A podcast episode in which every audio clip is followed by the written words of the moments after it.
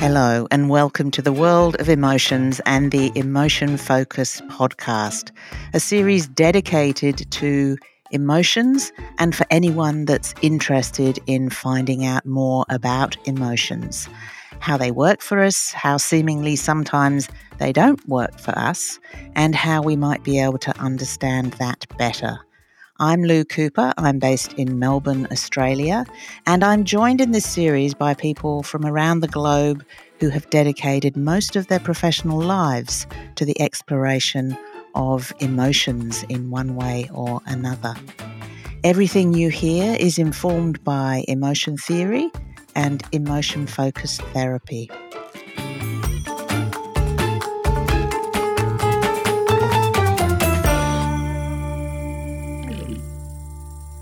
Where lies self compassion? I'm joined in the exploration of that question by Dr. Shari Geller, who is a clinical psychologist and certified mindful self compassion teacher based in Toronto, in Canada. Shari is the co director of the Centre for Mind Body Health in Toronto and teaches emotion focused therapy as well as mindfulness and self compassion. Thank you for joining me, Shari. It's a pleasure, Lou. It's so nice to be together from across the world. It, is. It's fantastic. My heart is warmed every time I speak to someone on the other side of the world, as we're a little isolated here in Australia. Um, let's start with looking at. Let's take. Can we take the self off self compassion and just maybe talk about compassion and what compassion is? Sure. I mean, compassion is a way we feel each other's pain, suffering, difficulty, and the want to relieve it. So it's a resonance, it's a reverberation in my own heart in relation to the suffering of others, combined with this wish to relieve it. So, how does that differ from, say, sympathy and empathy? These things that seem very, very close to each other, very similar. Well, sympathy is a feeling sorry for someone. So there's a real kind of distancing in that, right? If I'm feeling sorry for you, I'm in a different place, maybe even seeing myself as above you in some way, and there's a disconnect. Empathy has an overlap. You know, I'm feeling the experience of the other as if it were my own, which is the definition of Carl Rogers of empathy, and a reflection back of my understanding. Compassion has elements of that feeling the experience of the other, particularly feeling the suffering of the other, and not only the wish to relieve it, but it includes, which I know we're going to continue and talk about, compassion for myself. So there's a love, there's a flow, there's a compassion element that actually feeds both the other person and myself. There's been a whole debate, and let's not go too off on it, but between empathy fatigue and compassion fatigue. Researchers such as Tania Singer have looked at those distinctions and empathy it's it's more of an empathy fatigue. We feel the other, we feel the other, we feel the other, and that can be tiring if we're not taking care of ourselves or we're not sure what to do in certain circumstances. Whereas compassion, in and of itself, is an offering of love, of care, um, kindness, compassion towards someone else in their suffering or a community, as well as towards ourselves. And it feeds energy. It actually, we don't get tired when we're compassionate. So we can have oodles and oodles of compassion, a never ending supply of compassion. Is that what you're saying there? An ocean. An ocean of compassion, like we like to say in some of our practices. An ocean of compassion. And that very much contradicts. I mean, we do hear a lot about compassion fatigue. Yes, but I think it's a misnomer. And one of the debates is, as I said, it's more empathy fatigue. But actually, compassion is a positive emotion. It has a lot of energy to it, a lot of um, care, a lot of love, a lot of, and a lot of caring of ourselves as well in that experience. So it feeds our energy. As you're saying that, are you suggesting that if we feel compassion that we or if we're compassionate I'm struggling with my language here. If we feel compassion towards someone else, we are necessarily feeling self compassion as well at the same time? I think it's an inherent part. We're not necessarily always um, feeling it simultaneously. Maybe there's a balance of one more than the other in a certain moment, but it does include ourselves. Compassion can include ourselves. So, what's the impact of having self compassion? Well, I mean, one is it allows us, when we're linking back to emotions, it allows us to be with our suffering and be caring to our suffering rather than shut down. Oftentimes with emotion, you know, we have grown up in a very emotion avoidant kind of culture.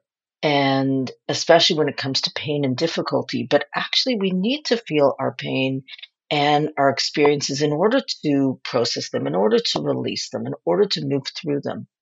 And so, one element is compassion allows us to meet difficult emotions with kindness versus with judgment, with acceptance versus with, you know, pushing away in some way, um, with a sense of connection to others. An element of self compassion is common humanity, the fact that we're human and we suffer, it's part of our human nature, versus isolation, which is we're the only ones that go through this it also, you know, there's been a lot, a lot of research that's come out in terms of self compassion, you know, in terms of increasing resilience, increasing the ability to be with difficult emotions, as I said, um, to be more caring and supportive in our relationships with others.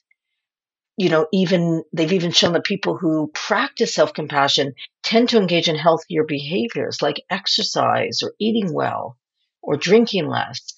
Or there's even been a study that shows they go to the doctor more regularly, that there's a sense of we're in touch with ourselves, we're caring for ourselves, and we're doing something about it. So we're kind to ourselves, and that allows us to, you know, in that environment, it allows us to feel.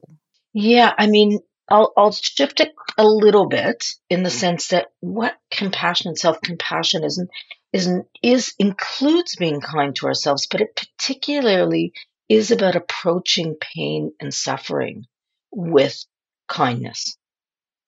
So when we look at the definition, there's a few different definitions of self compassion, but um, some of my mentors and teachers in the training and programs that I teach are from a mindful self compassion um, perspective, and that's been developed by Chris Germer and Kristin Neff. And they talk about three elements to self compassion there's mindfulness. I'm aware of my experience as I'm experiencing it. Mm-hmm. There's common humanity. As I was saying before, I'm part of a human condition, which is we suffer, we have difficulties. That is part of being human. And self kindness, that we're bringing kindness to some of that pain. And when we can approach our emotions and our pain with kindness and I mean, we need mindfulness first. We need to be aware of what we're feeling in order to then bring kindness to it. But when we can approach it in that way, then we can allow ourselves to both open to our difficult emotions, be able to share them with others, to be vulnerable, which increases our sense of connection with both ourselves and with other people. And it also, you know, allows us to work through difficult emotions by offering this counter emotion. Um, one of our mentors, Lou, is Leslie Greenberg, who talks about changing emotion with emotion. And when we bring compassion to some of our pain and sadness or our difficulties, then it helps it to transform. It doesn't just stay stuck and pushed down.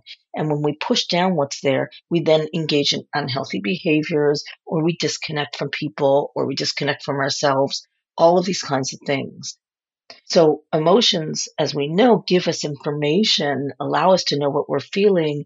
It's a natural response to life and to things that happen. And compassion and self compassion, particularly, helps us to be with those so that we can feel them and let them go.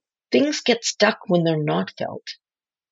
For example, if we go through, you know, a difficult experience, let's say when we're young, a trauma, um, some kind of difficulty, a loss, a grief, and we don't really have someone to help us listen either someone there to listen to our experience or for us to have the skills to be able to go through those experiences. So we push it down. And sometimes that's functional because well, when you're young, it's often functional because there's not someone there who can help. But even in our later times, sometimes it can help us to, you know, numb things, which is okay for a short period of time.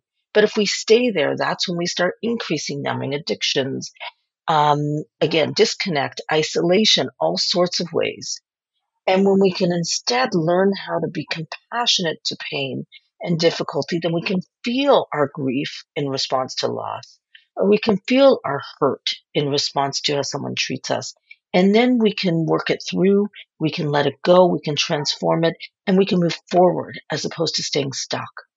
Is, is one of the first steps, Shari, to be to feel have self compassion in relation to the fact that we a lot of us have grown up in this avoidant society, that we maybe haven't learnt self compassion, we haven't learnt to um, experience our emotions. That, you know, as you're talking, I'm thinking, is that the first step to be compassionate for ourselves in that environment?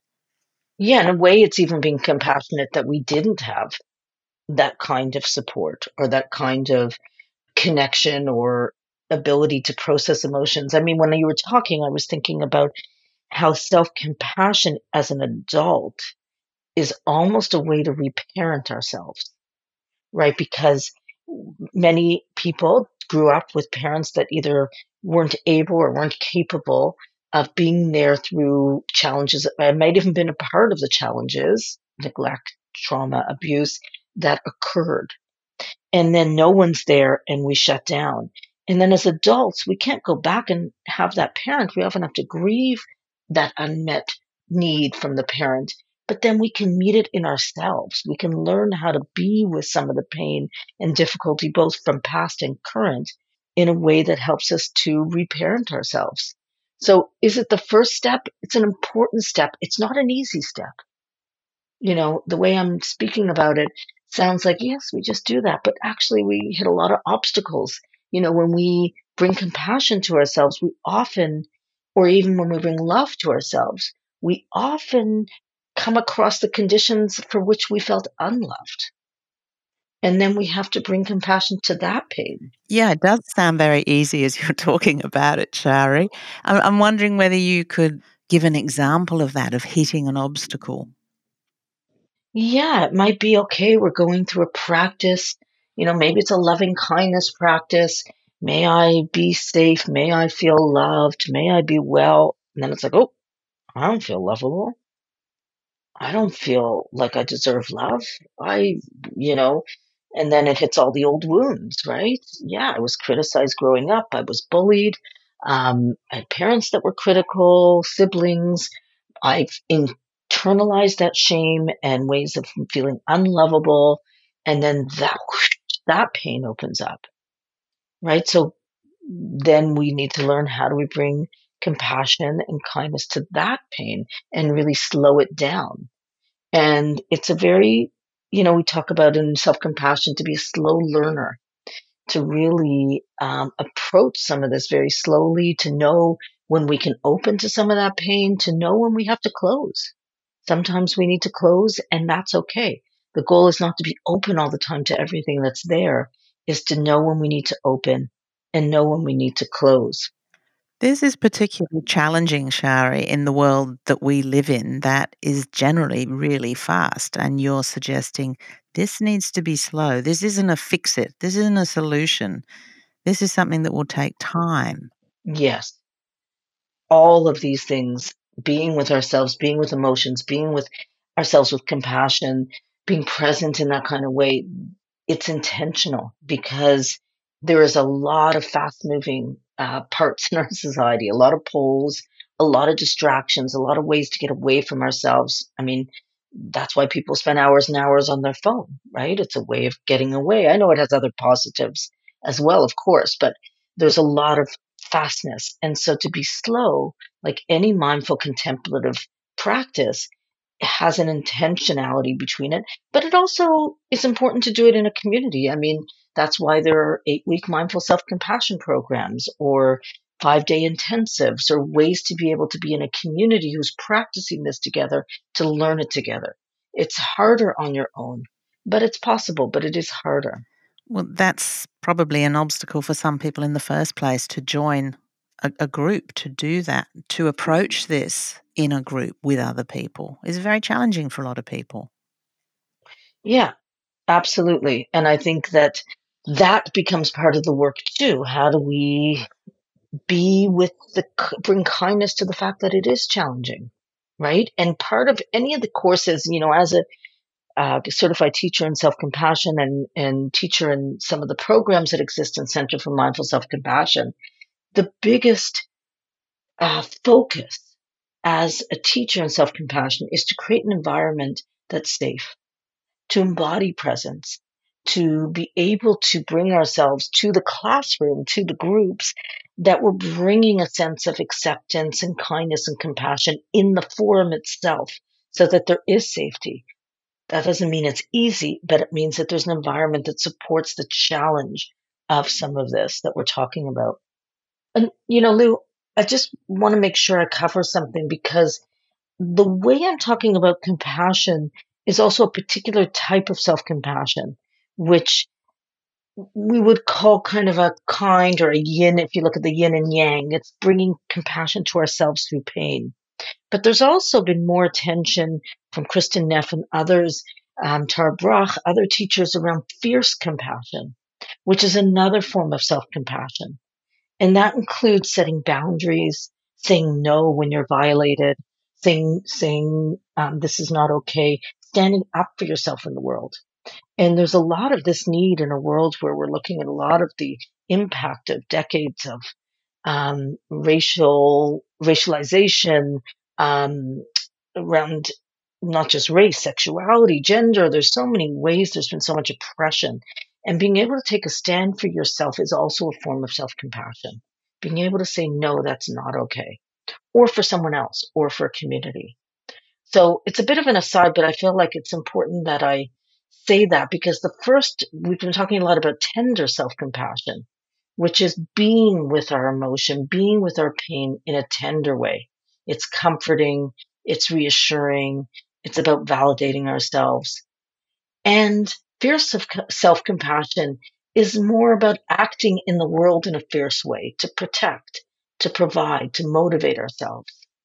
So both of these are important and they're needed in different ways. I know I took a bit of a left turn there, but I felt it was important to acknowledge those distinctions. That's okay. You've come back, Shari. okay. And I think it was I think it, it was really important that kind of active, sort of standing up for yourself, as you say, protecting your boundaries that isn't yes. going to happen with just being. It needs action. That's right. And that's for ourselves and others. So, so Shari, anyone that's listening thinking, I want this, I want more of this, what, where, what, how do they start?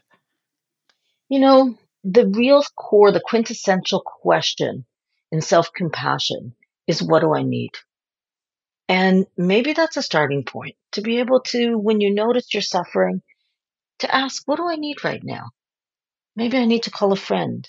Maybe I need to take a walk.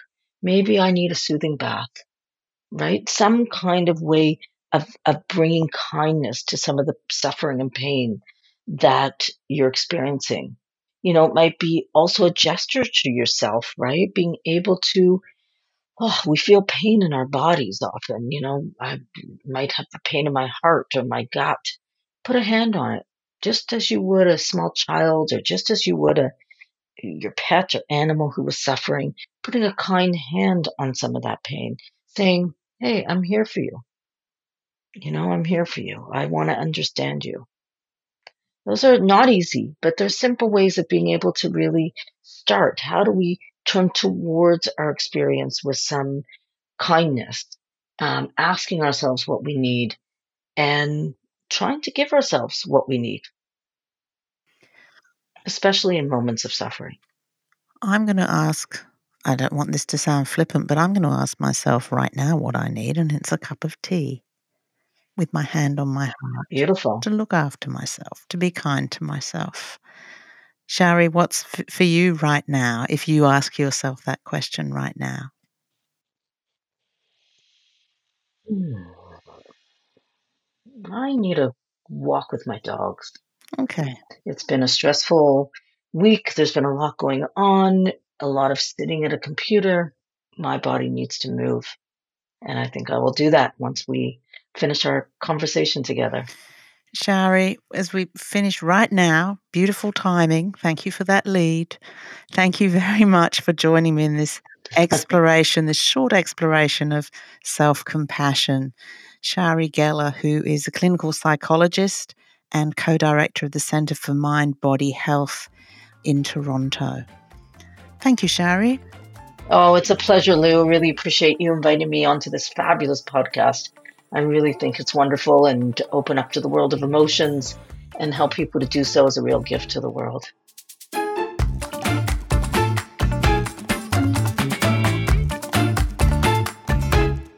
Thank you so much for listening in. If you'd like to find out more about this podcast and the people you've heard speaking, as well as more episodes, go to our website, emotionfocused.com.